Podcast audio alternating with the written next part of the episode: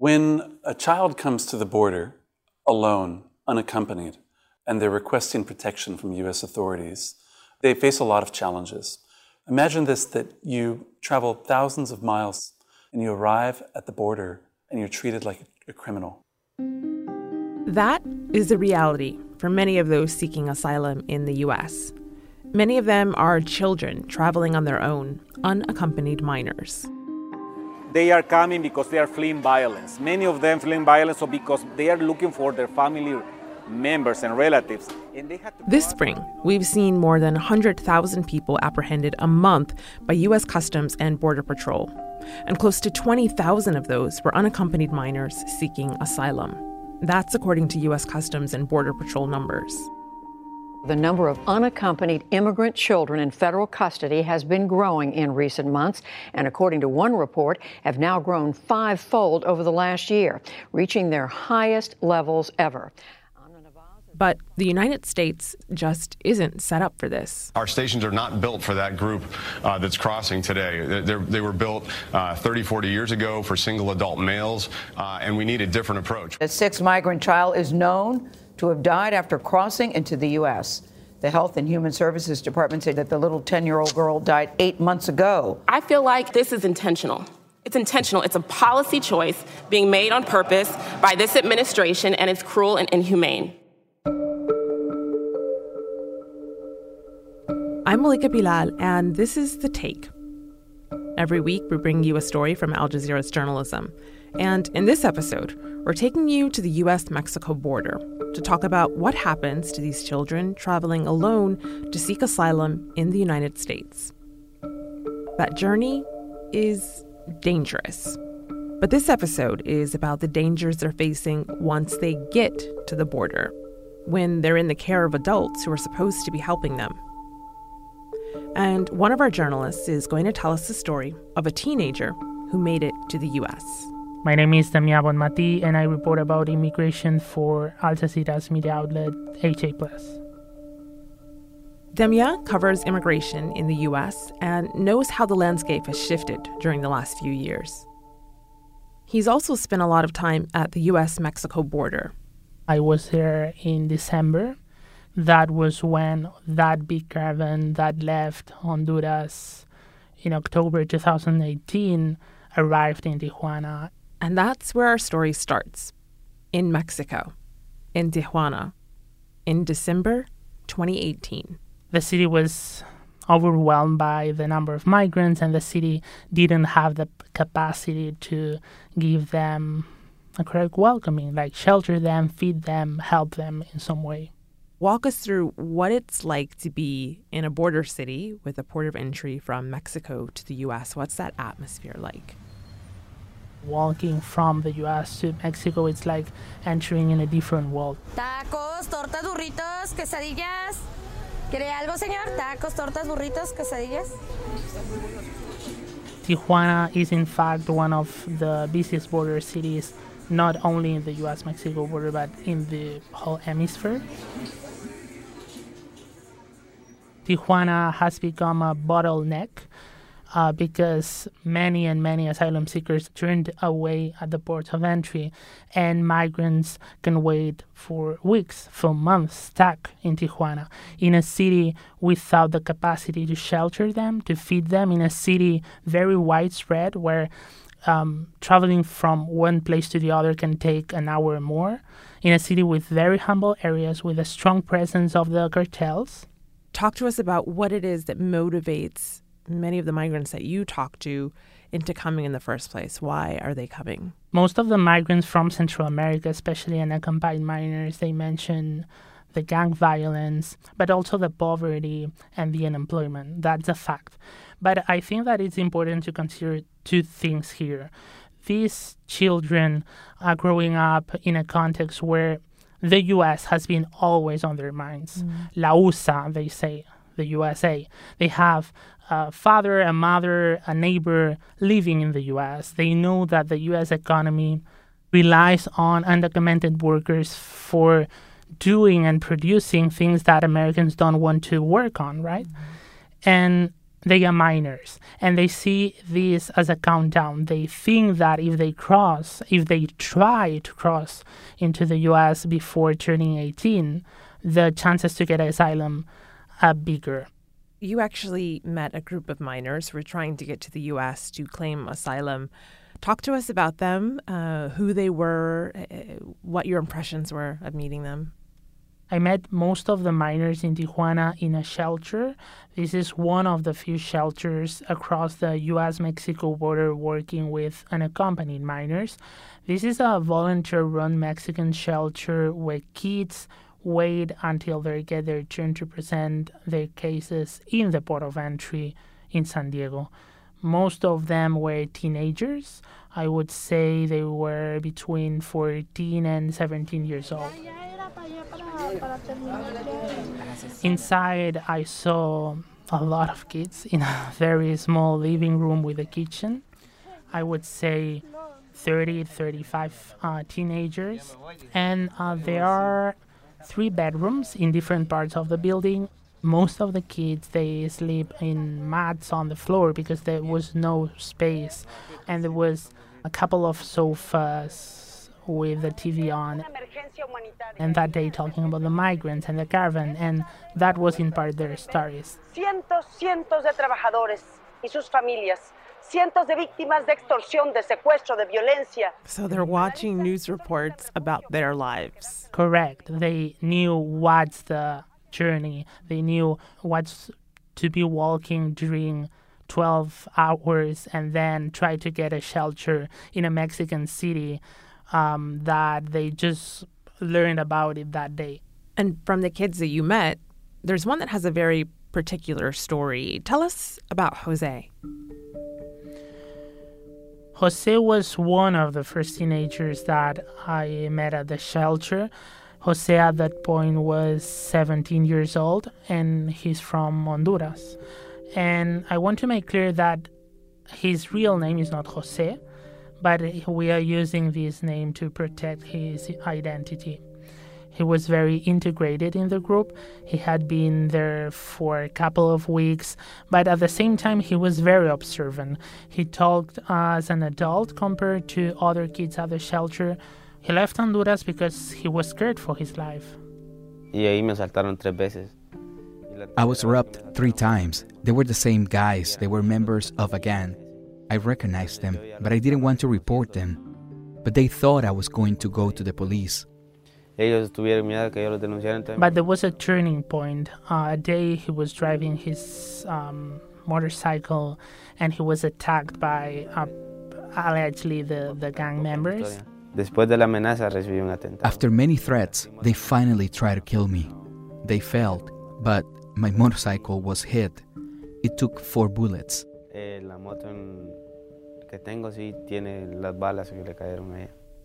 Jose was not injured, he managed to escape, but in that moment he decided to join the migrant caravan that was forming in Honduras.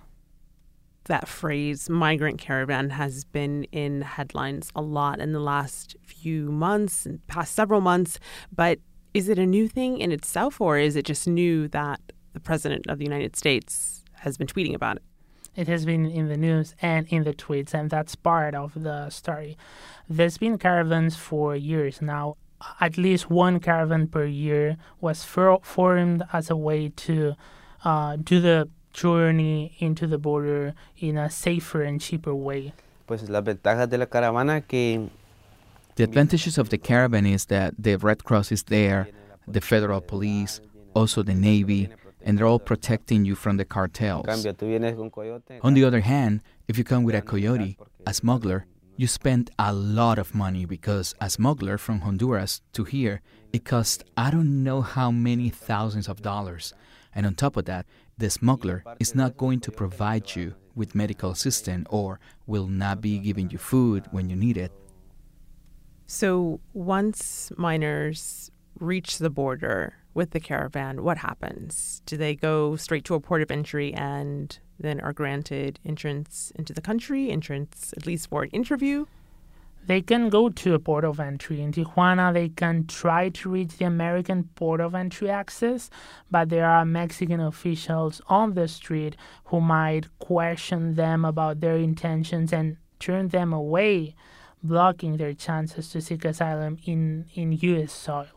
Unaccompanied children are frequently taken into custody by Mexican immigration and thereafter placed in the custody of Mexican Child Protective Services, and from there, very frequently deported back to their home countries without ever getting a chance to even approach a U.S. official and plead their case. Nicole Ramos is a lawyer I met when I was reporting at the border. She's the co director of Al Otro Lado, a non-profit law firm based in Tijuana, and she actually tried to help Jose to present his case to American authorities. And she talked to you about some of the things she's seen on that border, which, as you've just described, can be very dangerous. There's an instance or so, or, or more than one, in which she talked about seeing how kids are handled? Yes, that's a big concern for immigration lawyers that go to the border. I've seen U.S. Customs and Border Protection officers push unaccompanied children off of U.S. soil and then contact Mexican immigration officers to have them removed from the premises. Unaccompanied minors are especially vulnerable because they are just children and they are traveling without their parents. So, Demian, Tijuana can be a really dangerous place. Last year, something terrible happened to the group of kids you were in touch with who were waiting on the Mexican side of the border. Tell us what happened. That happened the third week of December. Three people are now behind bars for the murder of two Honduran teenagers in Tijuana. Three kids from Honduras left the shelter. They wanted to illegally cross the border, according what the boys at the shelter said, but they were kidnapped. Two of them killed, and one more managed to escape and report what happened to the Mexican authorities. That was a big impact to all these kids waiting at the shelter. Jose was staying at that shelter in Tijuana when the kids were murdered. Uh, that was six months ago. And just recently, I called him because I, I wanted to catch up with him and see how he was doing. He told me what he remembered about that time in Tijuana. The killing of the kids, that scared me because the guys who did it started hovering around the shelter. It scared me they closed the doors at the shelter. It was not the place that it was before. Now it was a locked room. We didn't have freedom there, just to sleep and eat. They did not allow us to be outside the rooms because those people were outside, and it was a drug cartel. There's danger at home that's driven these kids to leave. There's danger in Tijuana, and Mexico has deported tens of thousands of people this spring before they could even claim asylum. So when these minors get turned away from the port of entry, what do they do? They might take a risky decision, which is crossing illegally the border, climbing the fence. That doesn't mean that they are going to lose their chances to get asylum in the US, but by doing this, they are exposed to human traffickers who might be operating around the fence. So, what happens to a minor who decides, I'm going to jump the fence? I can't wait any longer. What's next for them? They jump the fence and they are detained most of the times by U.S. Border Patrol. When they are taken away by agents, they are placed in cells that they called ice boxes, las hieleras, because it is very cold inside and they keep the lights on 24 7. By law, minors can only be in Border Patrol custody for up to 72 hours. After that, they are supposed to go to these other long term shelters. But what we have seen during our reporting is that they are often stuck in these ice boxes for longer than that. And in fact, the, the, Washington Post recently reported they obtained unreleased data from the government, and an official told them that about half of the children in custody, around a thousand kids, have been with the Border Patrol for longer than 72 hours. They can be there up to seven, eight days before they are transferred to these other shelters. And those shelters are run by U.S. Department of Health and Human Services. They operate more than 160 shelters for kids. All the kids who cross the border alone end up in these facilities while they wait to be released to a parent or a legal guardian. The shelters are privately run under contracts with the government, and that's where things get really risky for the kids. There have been thousands of allegations of sexual abuse or sexual harassment of immigrant children by staff. Congressman Ted Deutch, a Democrat from Florida, talked about it during a hearing in February of this year. It was on the Trump administration's policy of family separation at the border. These documents demonstrate over the past three years there have been 154 staff on unaccompanied minor. Let me repeat that staff on unaccompanied minor allegations of sexual assault. This works out on average to one sexual assault by HHS staff on an unaccompanied minor per week. Wow. So there have been abuse allegations and there have been deaths since September 2018, six minors have died in U.S. custody, and two of them were unaccompanied children. Do we know why these kids are dying? What's happening here? We don't really know. We know the specific conditions of every case, fevers, pneumonia, but what advocacy groups say is that having minors in detention can have these consequences. I'm Brian Griffey. I'm a researcher and advisor with Amnesty International covering the USA.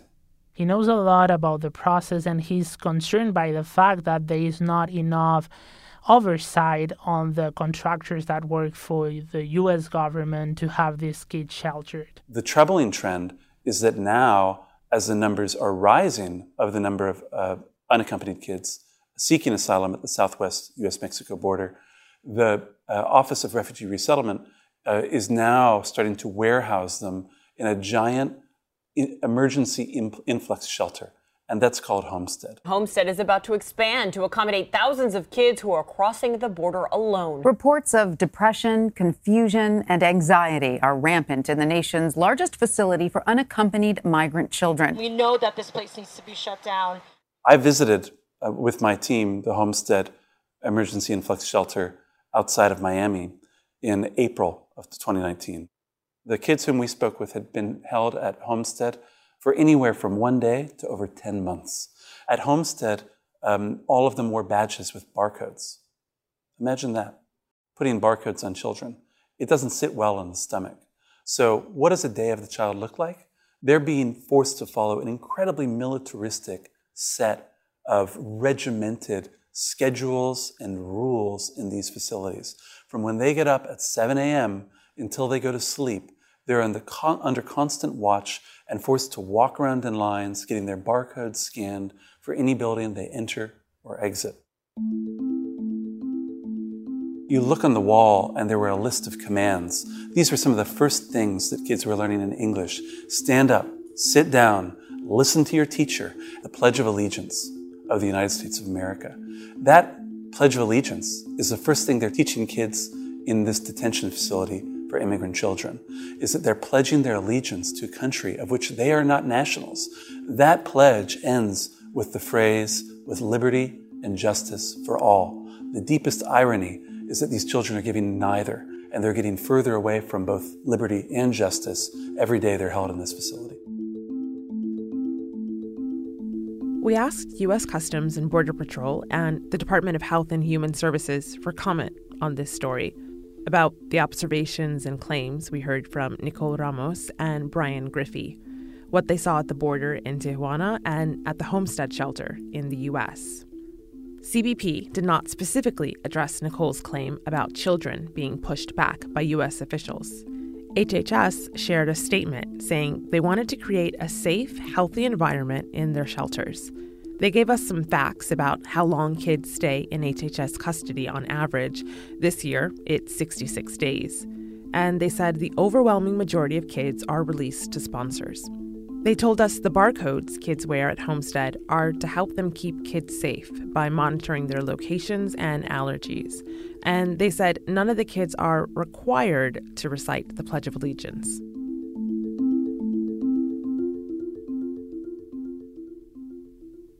You mentioned you talked to Jose. Tell us about that. How is he doing? I spoke with Jose over the phone. He seemed happy. He's with some relatives in a state in the south of the United States. Hola, ¿me oyes? Sí. ¿Qué tal? Soy Damia de uh, Al Jazeera, de J Plus, el periodista. His voice was totally different uh, than when I spoke with him in Tijuana. Okay. gracias, gracias. He seemed happy, he seemed energized, and he seemed again a kid. And how you manage to jump, uh, how someone does that. Well, it's easy. But someone helped you? You went with other people? No. No, I crossed alone. Was it a hard decision to make? Pues no mucho. Well, not really, because with fear, you can do anything. He ended up in one of these HHS shelters. He spent around uh, 35 days there, and then he was one of the lucky ones. His cousin was able to become his legal guardian, and he was released, and now he's waiting to take his asylum claim before a judge. Did you fly? Took a flight to go meet your cousin? Sí. First time? First time. And how was that? Well, it was nice. It felt nice to be the first time. What do you know about your family in Honduras? What what do they say? Well, they're glad I'm here. I feel sad for them because I know they're in danger there. Would you like for them to come here? Yes, I would love very much to have them with me. So your cousin works. Eh, is he documented or not? Sí, el same. Yes, he is. And what does he tell you about your future here? He says it's harder here for those who don't know how to think. That's why he tells me, You don't have to work because right now you are a minor. He tells me, I'm taking care of you. Here I have everything you need. I have a house, there is food here, so you can eat what you want, he says. I have a car that I can take you wherever you want. I'm not going to tell you that I have money, but I can find it because I work, he says. But what I want for you is to study so that when you are an adult and work, you have a good salary, a good job, and don't have to go to work under the sun. I want you to become a professional, he says. I'm going to help you, but I do want you to be a very good student. Sí quiero que vos le eches ganas al estudio.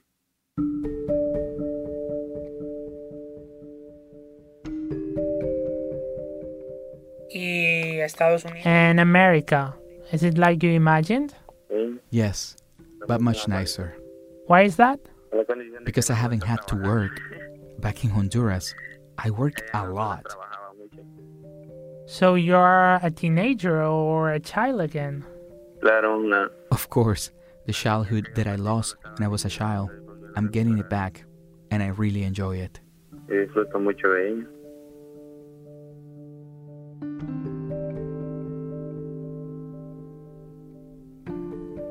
And that's The Take. This episode was produced by Ney Alvarez with Damia Bonmati and Priyanka Tilve, Morgan Waters, Dina Kispe, Amy Walters, and Alexandra Locke. Seth Samuel was the sound designer. Our social media producer is Natalia Aldana. Graelyn Brashear is Al Jazeera's head of audio. And I'm Malika Bilal. Special thanks to Damia Bonmati, Tupac Saavedra, Enrique Waikil, and Jair Cabrera. We'll be back next week.